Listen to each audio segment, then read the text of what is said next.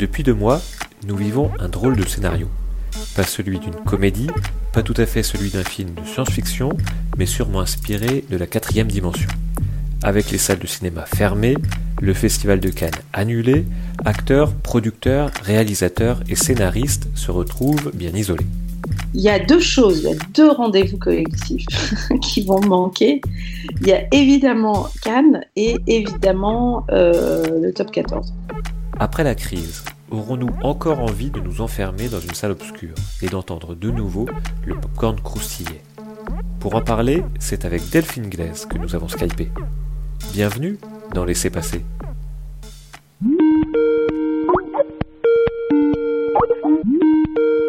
Actuellement, dans quelles conditions vivez-vous ce confinement ? Alors moi, je vis le confinement dans des conditions hyper privilégiées, c'est-à-dire que je le vis chez moi et qu'il y a de l'espace. Je suis dans la ville, je suis à Bordeaux, mais voilà, en famille, de l'espace, voir du ciel par la fenêtre tous les jours, pouvoir descendre aussi un espace partagé, une sorte de jardin partagé à plusieurs, donc c'est vraiment idéal. Voilà. Moi, je pense à mes amis parisiens et à d'autres personnes qui sont à 4 dans 20 mètres carrés et à qui on dit attendez encore. Enfin, ça doit être extrêmement violent. Moi, c'est vraiment idéal. Et puis, en fait, la vie de confinée, j'adore parce que c'est une vie. C'est assez marrant d'avoir le sentiment que pour la première fois, les gens qui ont des vrais métiers, qui sont salariés, etc., se mettent à vivre une vie de scénariste ou d'auteur, en fait, finalement. Moi, ma vie, c'est une vie de confinée tout le temps. Moi, j'aime pas sortir de chez moi, donc déjà, comme ça, c'est clair, sauf quand je suis en tournage, mais et écrire... Voilà, se lever le matin, se dire qu'est-ce qu'on n'a pas fait, qu'est-ce qu'on n'a pas réussi à écrire hier et qu'est-ce qu'on va réussir à écrire aujourd'hui, se fixer des choses, se dire que finalement le pays dans lequel on habite, c'est l'appartement. Voilà. Donc les voyages que je fais, moi, quand je suis vraiment en phase d'écriture d'un scénario, c'est de me dire que je prendrai mes vacances quand j'irai dans la cuisine et que voilà. Aller à la cuisine, c'est prendre mes vacances de juillet. Et est-ce qu'en tant que scénariste, alors justement, la situation actuelle vous inspire ou vous empêche un petit peu de réfléchir à des prochains scénarios ? Alors, c'est une très bonne question parce que le début du confinement, ça a été un peu comme tout, en fait. J'ai trouvé ça hyper excitant de me dire, déjà, de me dire que je dormais carrément mieux parce qu'il n'y a plus de voitures qui passent. Et j'habite un premier étage, donc c'était quand même la joie. Et de me dire, c'est fou ce que ça va libérer, ce que ça va inspirer comme situation de confinement. Et plus ça a duré, plus je me suis dit, est-ce que dans 8 mois, je vais avoir envie d'aller voir un type qui sort pas de chez lui et qui a une histoire d'amour avec sa voisine de palier et de raconter un huis clos, je ne suis pas certaine.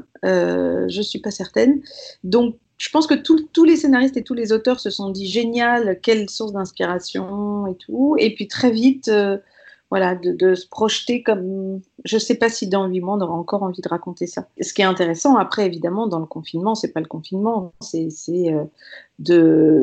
développe des nouveaux trucs.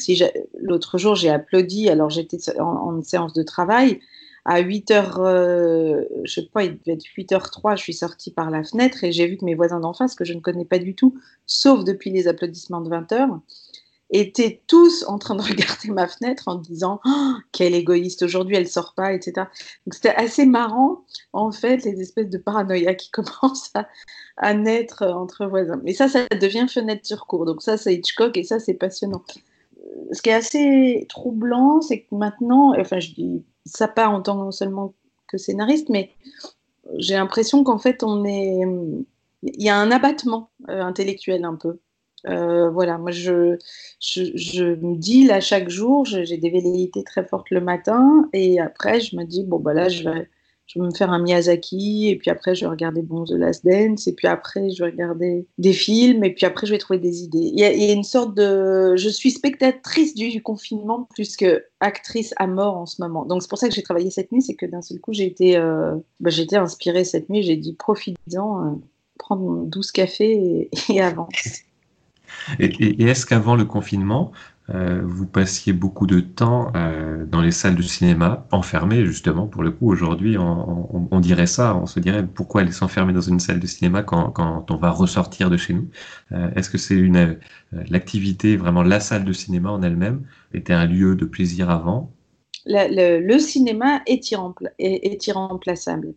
On peut voir les plus grands chefs-d'œuvre dans son salon si on a la chance d'avoir un projecteur ou une télé immense avec des chaussons, une bière et un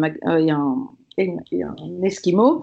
Il y a un truc au cinéma. Pourquoi le cinéma est projeté dans un endroit clos, sombre et fermé? Pour vivre une expérience commune. Et la salle de cinéma est une expérience d'aller sentir avec des sensibilités de gens dont on ne connaît ni le prénom, ni l'adresse, ni l'origine, qui sont assis à côté de vous, ou disons à partir de maintenant à 2,40 m, je ne sais pas, d'aller respirer ensemble et ressentir des choses pas forcément les mêmes sur une histoire plus grande que nous qui nous est proposée.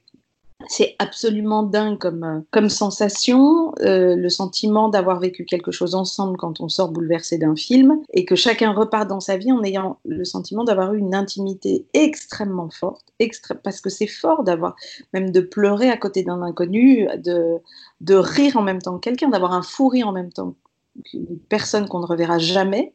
C'est extraordinaire et le film, l'expérience du film est nourrie de ça, de cette expérience de la salle. Donc on pourra toujours voir les meilleurs films avec les meilleures copies du monde sur Netflix ou que sais-je. Ça ne remplacera pas qu'à un moment donné on va s'enfermer pour être avec d'autres qui vont nous énerver à cause du paquet de pop-corn, ça c'est pas grave.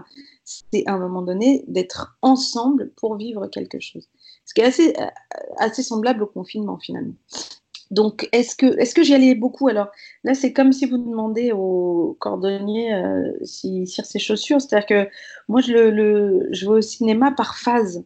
Quand j'écris, je ne veux pas aller au cinéma parce que je me rends malade pour le cinéaste dont je vois le film. Bah, même si le film est très très bon, j'en suis malade. Du début à la fin, je me dis « Ah la vache, ah oui, donc il en est passé par là, qu'est-ce que c'est bien, mais qu'est-ce qu'il a dû vivre ?»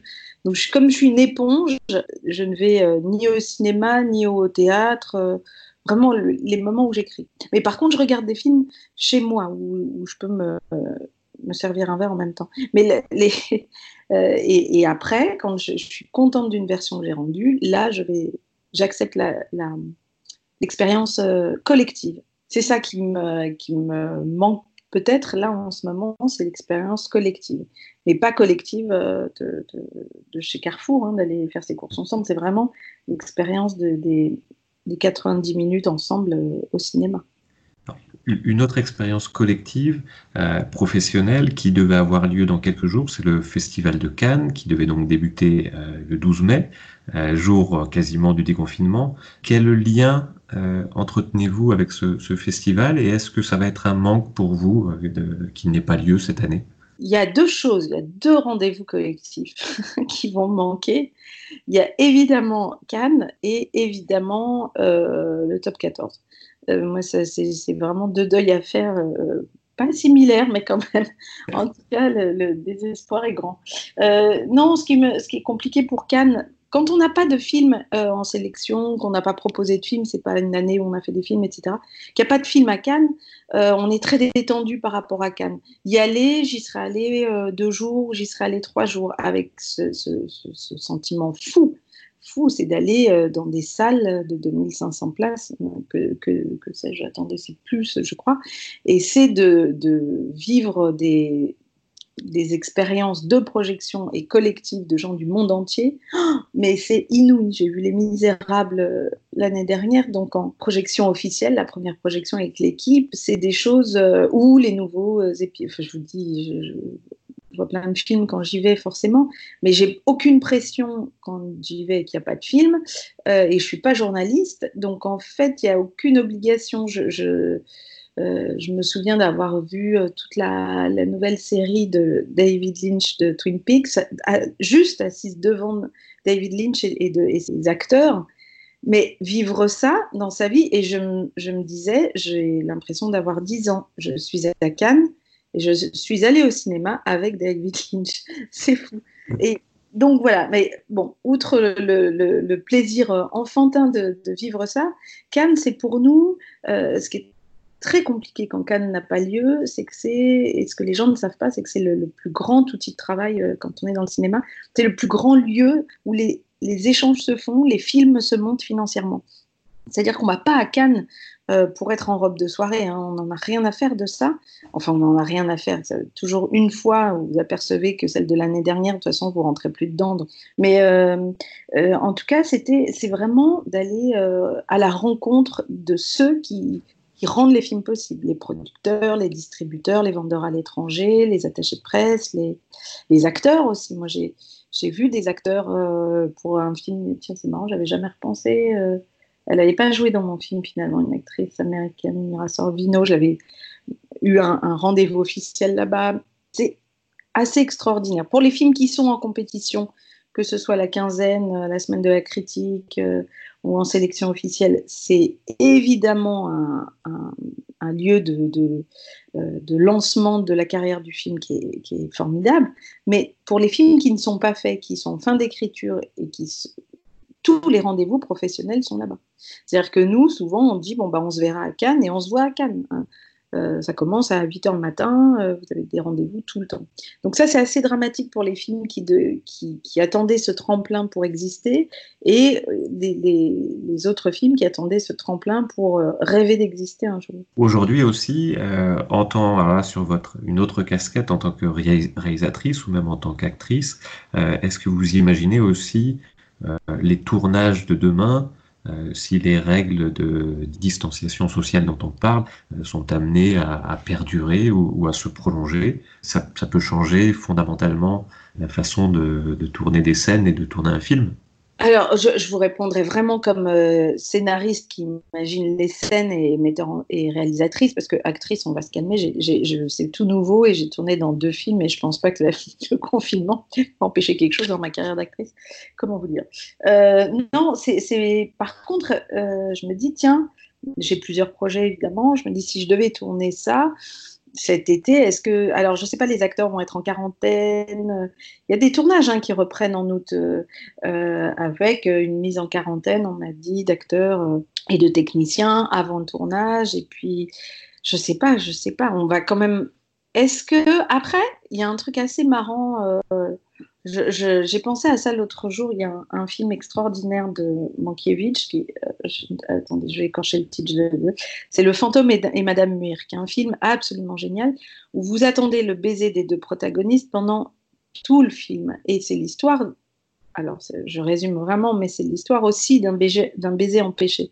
Alors je me dis, bon, comme c'est vrai qu'on s'embrasse pour tout et n'importe quoi, est-ce que finalement ça ne va pas changer? Est-ce qu'on ne va pas retravailler les idées du désir au cinéma et avant le passage à l'acte? Je ne sais pas, ça peut être assez marrant. Ça va être marrant d'écrire, mais de tourner, ça va être compliqué. Ça va être compliqué. Moi, mes 2 films que j'écris, c'est alors pour le coup que du contact. Voilà. Enfin, je dis du contact et c'est des gens dans des lieux publics, beaucoup aussi, beaucoup. Il faut penser à la figuration, aux figurants. Ça va être étrange en même temps, ça va être un peu le village des damnés si on se met à imaginer les gens qui se parlent à 4 mètres, qu'on enferme dans des granges en attendant de... Oh, ça va être surréaliste. Mais économiquement, c'est surréaliste ce qui nous arrive, nous... pense à nous du cinéma, mais évidemment spectacle vivant, au théâtre, etc. C'était aux intermittents, c'est catastrophique. C'est catastrophique. C'est-à-dire que personne va avoir ses heures cette année, personne... c'est très compliqué. C'est très compliqué. Et puis là, moi, j'avais pas mes heures. Comment tout le temps du confinement, donc comme j'avais pas d'heures, j'ai pas de chômage, moi, du tout. J'ai pas de chômage partiel, ça n'existe pas. Donc, c'est compliqué. Est-ce que vous, sortir à l'avenir vos films, imaginez que vos films sortent sans passer par la salle de cinéma, par le réseau des cinémas, cela vous semble impossible ? Non, c'est pas du tout impossible parce que c'est ce qui va se passer en grande partie, c'est ce qui se passe déjà pour hors confinement, c'est ce qui se passe déjà sur... le film de The Irishman de Scorsese, c'est... ça va être une partie de l'avenir, mais c'est très, mais ça ne... Je pense qu'il y a des films, des séries qu'on imagine absolument pour le canapé, hein, et profondément et intelligemment. Il y a il y a des bijoux et des films qui sont formidables, mais rien ne remplace encore l'expérience collective. Alors, est-ce que moi, j'imagine que mes films, là, comme je suis en écriture, ce sera en 2022, est-ce qu'ils sortiront? Je ne sais pas. Je ne peux pas être contre. J'aurai un pincement au cœur de savoir qu'ils ne passent pas par une expérience collective, tout en sachant que, évidemment, ils rencontrent forcément beaucoup plus de public quand vous passez sur à la télé directement, évidemment. Mais c'est un public que vous ne touchez pas. C'est des chiffres que vous recevez tous les jours par mail. Ce qui est extraordinaire quand vous sortez un film, c'est de faire... mais je parle, par exemple, mon dernier documentaire, Beaux Joueurs, c'était pas une sortie de Star Wars, c'est un documentaire, donc c'est une sortie très modeste. Et pourtant, j'ai fait... Bah, d'ailleurs, ça s'arrêtait une semaine avant le confinement. C'est quand même très étrange. Mais j'y suis pour rien, hein, j'ai aucun pangolin dans mon jardin, mais tout s'est arrêté quand même une semaine avant. J'ai fait 75 dates de rencontres avec le public et ça a été extraordinaire, irremplaçable. Irremplaçable qu'un metteur en scène lance la vie d'un film en allant au-devant, des gens qui font la démarche d'avoir la curiosité et pas de zapper. Ils viennent le soir, ils font garder leurs gosses, ils se débrouillent pour manger avant, boire un verre, voilà, ils viennent vers vous et vous allez vers eux et il y a une rencontre autour de votre travail avec des questions, avec des j'aime moins, pourquoi ça, et ça c'est irremplaçable. Et en fait, ce qui fait que ce sera un deuil que les choses sortent directement à la télé, c'est qu'on vous prive de la réception, finalement, de la projection et de la réception. Avez-vous profité aussi, par la force des choses, de cette période pour découvrir de nouveaux films, de nouvelles séries? Est-ce qu'il y en a un ou deux qui vous ont marqué en particulier, que vous recommanderiez? J'ai beaucoup aimé l'actrice de Unorthodox. J'ai trouvé fantastique, vraiment. Évidemment, là, je suis partie dans ce truc sur les Chicago Bulls, évidemment. Et le Bureau des Légendes, qui est particulièrement incroyable cette année, avec mon amie Florence Loirecaille, avec qui j'ai un projet de film cette année. C'est vraiment fantastique. Voilà, sinon, je peux vous dire que j'ai plus lu que regardé. J'ai regardé des films ici, des vieux, des Hawks. L'autre jour, je suis tombée dans les Hawks. Et puis, voilà, je me suis dit aussi, tiens, finalement, tu sais pas qui est James Dean. James Dean, t'as vu un film et tout. Donc, j'ai vu tout James Dean. Pas tant de choses que ça, mais voilà. Non, mais ouais, je suis pas très forte en série parce que comme j'ai une tendance à l'addiction assez rapidement pour tout, hein, pour les chaussures, pour la nourriture, pour le foie gras. Je sais que si je commence une série, il va falloir qu'il me faut tout de suite, tout le temps. Voilà. Laissez passer, c'est terminé. Retrouvez nos précédents invités sur le site sudouest.fr et dans nos applications mobiles. À bientôt dans Laissez passer.